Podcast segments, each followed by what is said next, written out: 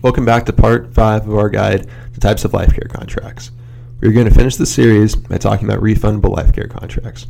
As outlined, many CCRC contracts require the payment of an entry fee. Type A contracts tend to have higher entry fees than the others. Entry fees are typically graduated according to size living accommodations.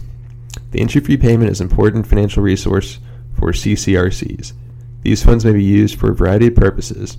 These include the payment of debt services on outstanding loans that were used to construct or renovate the community, to provide funding for capital improvements, ensuring the community's building and infrastructure remains sound and up to date, and or to provide a reserve source for the payment of future healthcare costs of all residents.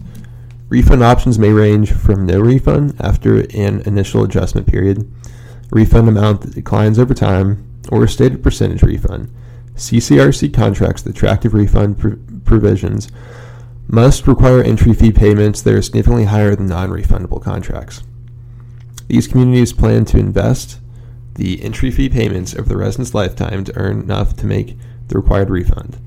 For many CCRC contracts, refunds are paid out once a new contract on the unit vacated has been signed. It is important for residents to understand completely the contract provisions under which a refund is paid. Refundable entry fee contracts may also be subject to imputed interest.